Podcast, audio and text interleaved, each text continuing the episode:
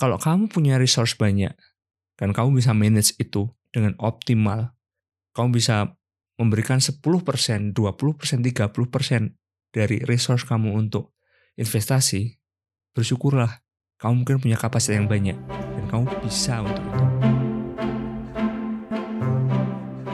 Halo Jusamen, kembali lagi bersama Tius di podcast School of Life. Apa kabar? Kamu aku harap baik-baik aja meskipun di tengah-tengah pandemi ini yang aku dengar di Indonesia semakin parah, semakin banyak banget yang kena COVID dan aku berharap menjadi lebih baik sih, menjadi lebih banyak yang sembuh dan ya nggak lagi membuat takut gitu loh, nggak lagi membuat cemas. Aku berharap banget. Cuman aku juga mau kasih kamu encourage kamu, kasih kamu semangat bahwa memang parah banget tapi jangan terlalu takut ya, jangan terlalu khawatir. Pilih untuk sukacita, pilih untuk seneng, pilih untuk tetap semangat aja, optimis aja. Karena maksud aku gini, bukan aku mau jadi munafik, aku nggak mau jadi ignorance, cuman be honest lah, kita being honest ya. Emang kalau kita khawatir, COVID tuh nggak mau datang sama kita. Emang kalau kita sedih, kita takut, membuat kita kebal COVID? Nggak juga kan. Gitu aja sih, maksud aku imbang juga gitu, was-was juga mungkin perlu untuk kita jaga diri. Rasa cemas juga perlu. Cuman nggak usah berlebihan ya. Tetap kasih porsi yang pas. Kamu juga masih punya banyak hal yang harus dipikirin kan. Kamu mungkin punya keluarga kamu punya sekolah kamu punya kerjaan. Mungkin kamu lagi butuh banyak hal gitu. Lagi bisnis atau apa pun. Kuliah itu juga butuh banget untuk dipikirin juga gitu nggak cuma covid oke kali ini aku mau bahas tentang investasi. Ya, apa sih investasi itu? Investasi itu aku suka banget menganalogikan dengan nanam tanaman, nanam pohon. Kamu tanam sebuah pohon dari biji mungkin atau kamu udah beli udah udah tinggal siram terus siap panen maksudnya sudah nggak dari biji lagi tapi udah pohon kamu beli itu kamu siram kamu rawat nanti pada akhirnya kamu dapat buahnya. Buahnya bisa kamu nikmatin, bisa kamu jual, atau bisa kamu tanam lagi. Jadi pohon lagi, berbuah lagi. Investasi itu juga kayak gitu. Kamu memberi sebuah nilai, membayar dalam tanda kutip sebuah nilai terhadap sesuatu, dan pada akhirnya kamu menikmati nilai itu, tapi nilainya lebih, lebih lagi. Karena kalau nggak lebih dari nilai yang udah kita kasih, ada dua kemungkinan Kemungkinan pertama, kamu nggak investasi, atau sinonimnya kamu membeli sesuatu yang sifatnya liabilitas atau konsumtif. Yang kedua, kamu merugi. Nggak apa-apa juga gitu, investasi juga bisa rugi, nggak bisa cuma untung doang. Kita harus tahu dalam berinvestasi kita bisa rugi. Karena kalau kita nggak berani rugi, mungkin kita nggak siap buat untung. Kalau kita mau untung, kita juga harus mau rugi. Gitu aja. So, sekarang aku mau kasih beberapa contoh investasi. Yang pertama adalah investasi bisa di bidang properti. Beli rumah, bangun rumah, dan disewain. Buat rumah kos, disewain. Itu investasi. Kalau kamu beli rumah, kamu pakai sendiri, menurut aku, kita bisa ngomong ini lama banget, ada yang pro, ada yang kontra, tapi buat aku, membeli rumah untuk dipakai itu bukan investasi, itu adalah liabilitas. Karena kita pakai sendiri, tidak menghasilkan nilai yang bisa lebih gitu. Dalam arti kalau sini aku ngomongin tentang uang di nilai yang ini. Terus investasi berikutnya adalah contohnya instrumen saham. Ada saham BCA, ada saham Nestle, saham Coca-Cola, McDonald's, Fresenius, VW, Daimler, banyak banget perusahaan Facebook, Google, Alphabet, Amazon, Tesla. Banyak banget. Dan itu kita bisa beli saham juga. Nanti kita mendapat keuntungan dari kenaikan kurs atau kita juga bisa dapat dividen. Di sini aku nggak mau bahas tentang investasi mana yang harus diambil. Cuman aku mau bahas pentingnya investasi ya. Karena kan kalau instrumen investasi yang mana kan harus cocokin tuh sama kamu bisa kapasitas berapa, keuanganmu kayak gimana, itu kan semua harus dilihat kan. Sedangkan aku, aku nggak tahu gimana keadaan kamu dan jujur, aku pun juga bukan expert gitu. Aku bukan financial beratung kalau bahasa Jermannya, finance beratung. Mungkin bahasa Indonesia konsultan keuangan, bener-bener konsultan keuangan. Jadi kamu bisa, atau kamu bisa cari tahu sendiri yang pas yang mana. Cuman aku mau kasih contohnya aja. Contoh berikutnya adalah kamu juga bisa memberi modal untuk orang yang lagi butuh uang untuk usaha investasi. Karena nanti kamu bisa punya kontrak sama dia bagi usaha, bagi hasil. Nanti kalau untung, aku dapat berapa sebagai pemodal dan kamu dapat berapa gitu. Contoh yang berikutnya, mungkin nggak harus berhubungan sama uang adalah investasi waktu, investasi diri. Dua hal ini, itu juga menurut aku investasi. Contoh kayak gini, kegiatan apa sih yang kamu lakuin dengan waktu kamu? Apakah kamu nonton? Apakah kamu baca buku? Baca buku pun juga, apakah kamu baca komik? Apakah kamu baca sahbuh sahbuh itu apa ya kayak buku tentang ilmu gitu yang ilmu baru misalnya tentang tidur yang aku kemarin baca tentang tidur itu kan juga buku yang membahas tentang sesuatu atau kamu baca tentang investasi kamu baca tentang psikologi yang yang kamu dulunya nggak tahu jadi tahu. Itu adalah sebuah nilai yang bertambah juga gitu. Meskipun nggak berupa uang ya. Tapi nilainya itu kamu dapat. Itu menurutku ada satu perwujudan investasi juga. Atau kamu olahraga, kamu berinvestasi dengan kesehatan kamu terhadap kamu sendiri, terhadap kebugaran tubuh kamu gitu. Itu juga termasuk investasi yang menurutku penting juga dilakukan gitu. Rutin seminggu sekali, seminggu dua kali, kamu yang bisa tentuin, kamu lihat schedule kamu, dan kamu eksekusi. Gitu. Sekarang aku mau move on ke bagaimana sih kita berinvestasi seberapa besar kita boleh harus berinvestasi. Ada banyak teori tentang hal ini. Ada yang bilang 10% cukup kok. 10% dari setiap pemasukan kamu, kamu investasiin. Ada yang bilang 20%. Oh enggak, 30%. Tapi dibagi. 10% deposito, 10% mana, 10% mana. Well, ada banyak banget teori, kamu bisa cari di Google. Setiap money expert punya masing-masing.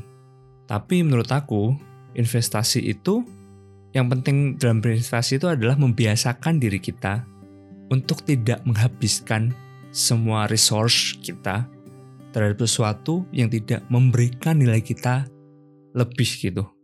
Inti dari investasi itu menurutku kayak gitu. Inti dari membiasakan diri untuk berinvestasi itu supaya kita itu tidak menghabiskan semua resource kita untuk sesuatu yang tidak mendatangkan nilai lebih dalam hidup kita.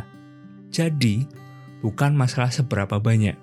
Kalau kamu punya resource banyak, dan kamu bisa manage itu dengan optimal, kamu bisa memberikan 10%, 20%, 30% dari resource kamu untuk investasi, bersyukurlah kamu mungkin punya kapasitas yang banyak dan kamu bisa untuk itu. Kamu punya waktu banyak, kamu investasi dengan belajar, belajar, belajar. Contoh, kalau kamu masih sekolah, manfaatin itu. Kalau orang tua kamu masih membiayai kamu sekolah, bersyukur buat itu kamu punya waktu banyak belajar yang beneran.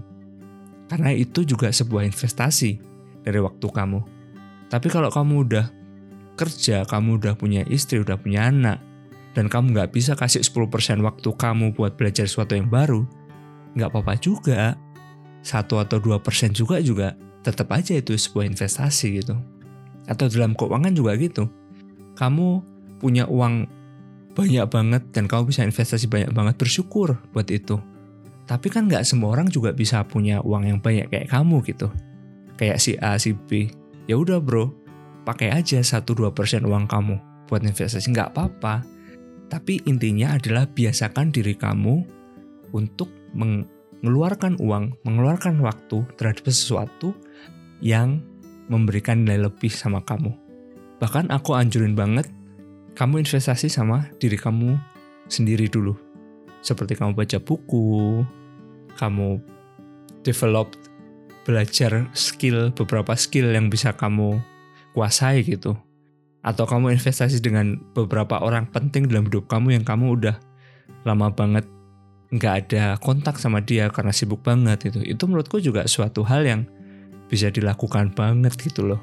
Atau kamu mungkin dalam keuangan lagi kamu punya utang. Mungkin kamu lunasin dulu utang kamu sebelum kamu bisa investasi. Karena melunasi hutang itu juga investasi karena kamu mulai punya nilai lebih kan. Saat kamu punya hutang kan nilai kamu kurang tuh. Tapi saat kamu bayar, bayar, bayar kan nilainya lebih. Itu juga sebuah investasi loh bro. Jadi intinya jangan jadiin orang lain tuh jadi patokan gitu. Teori dari orang lain itu nggak selalu bisa kamu terapkan dalam hidup kamu sama hidup aku. Bahkan yang aku kasih tahu ini, mungkin dari kamu berapa juga nggak setuju, nggak apa-apa juga. Tapi menurut aku penting buat kamu untuk denger ini gitu. Buat kamu yang butuh referensi, yang lagi nggak tahu harus kayak gimana. Poin berikutnya adalah jangan takut gagal. Jangan takut gagal untuk menginvestasikan. Setiap orang pernah mengalami gagal dalam mengatur keuangan mereka gagal dalam mengatur waktu mereka, gagal dalam mengatur hubungan mereka dengan orang lain. Tapi jangan putus asa. Ingat, semua orang pernah gagal. Dan itu wajar banget. Kalau kita nggak pernah gagal, kita nggak akan pernah belajar dari kesalahan kita. Kalau kamu pas ada dalam posisi gagal, terus takut, tarik nafas, diem dulu, renungin dulu. Kamu boleh sedih, kamu boleh takut. Rasain aja dulu, tapi setelah itu move on. Bangkit lagi, atur kembali. Kalau kamu terus berada di bawah dan kamu nggak bangun, nggak akan pernah bisa bangun gitu. Nggak semua orang mau datang sama kamu ngajak kamu bangun. Jadi seenggaknya kalau nggak ada orang yang ngajak kamu bangun, kamu bisa bangun sendiri, bangkit sendiri. Jangan takut gagal. Lalu tips aku berikutnya adalah jangan bandingin dirimu dengan orang lain. Kaitannya dengan yang tadi, nggak semua yang orang lain ucapkan itu bisa kamu terapin sama kamu. Itulah kenapa kamu seharusnya juga tidak membandingkan diri kamu dengan orang lain. Pernah lihat ada orang masih umur 21, 22 tahun, udah bisa beli Ferrari, bisnisnya lancar ke mana-mana. Aku juga pernah lihat orang-orang kayak gitu dan aku juga pernah punya perasaan, wah gila ya, dia bisa kayak gitu, gimana ya? Aku juga pengen gitu. Tahu gak sih? Ada juga kayak gitu, merasa, uh, keren ya kayaknya gitu kalau aku punya harta segitu gitu. Aku juga pernah ngalamin itu bro. Cuman gini loh, kita tuh nggak akan pernah tahu, atau kalaupun kita tahu, kita nggak akan pernah merasakan seberapa besar harga yang dia bayar. Dalam tanda kutip harga itu, kita nggak tahu seberapa besar usahanya untuk bisa menjalankan bisnis yang dia punya gitu. Atau kita nggak akan pernah tahu bagaimana dia saat terpuruk, saat gagal, dan dia bangkit lagi gitu. Mungkin kalau kita ada di posisinya mereka, kita udah nyerah duluan. Mungkin kalau kita ada di posisinya mereka, kita tuh males banget dibanding dia. Dia rajin dan kita ternyata nggak serajin dia gitu. Bisa juga. Karena orang itu biasanya lihat hasil yang udah jadi. Wih, dia udah sukses. Yang dilihat tuh orang. Dan semua orang bisa bilang, wih keren ya, udah berhasil gitu. Tapi 10 tahun ke belakang, itu nggak semua orang mau lihat. Dan kalaupun orang bisa lihat itu, nggak tentu mereka bisa melakukan hal yang sama gitu. Dan kalaupun kita melakukan hal yang sama, persis sama dia, belum tentu hasilnya juga sebagus itu. Tapi ada banyak banget faktor yang bisa membuat orang itu sukses. I believe salah satunya adalah favor, God's favor, atau kalau orang lain bilang luck, keberuntungan. Aku percaya itu juga adalah sebuah faktor yang cukup besar dalam kesuksesan seseorang. Meskipun usaha itu juga penting, kemauan keras itu juga faktor penting banget gitu. Tapi kalau aku bilang tentang luck, tentang God's favor, itu nggak semua orang setuju loh, jujur. Dan ya udah nggak apa-apa gitu. Tapi buat aku, menurut aku God's favor itu juga punya porsi yang besar dalam kesuksesan seseorang. Gitu.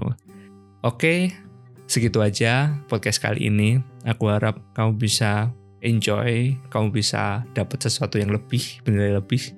Karena semoga investasi kamu waktu untuk 20 menit atau 15-16 menit untuk dengerin podcast aku juga membawa kamu nilai yang lebih. And I'm glad kalau kamu ternyata mendapatkan yang lebih. Dan kalau kamu ada pertanyaan, kamu ada topik yang mau aku bahas, kamu bisa email aja di sonardo@yahoo.com aku bakal seneng banget untuk terima email dari kamu. Oke? Okay? Aku mau tutup dengan sebuah quotes. Harta yang cepat diperoleh akan berkurang, Tetapi siapa mengumpulkan sedikit demi sedikit menjadi kaya. Thank you for listening me. Kita ketemu lagi minggu depan. And never forget that you are very blessed. Bye-bye.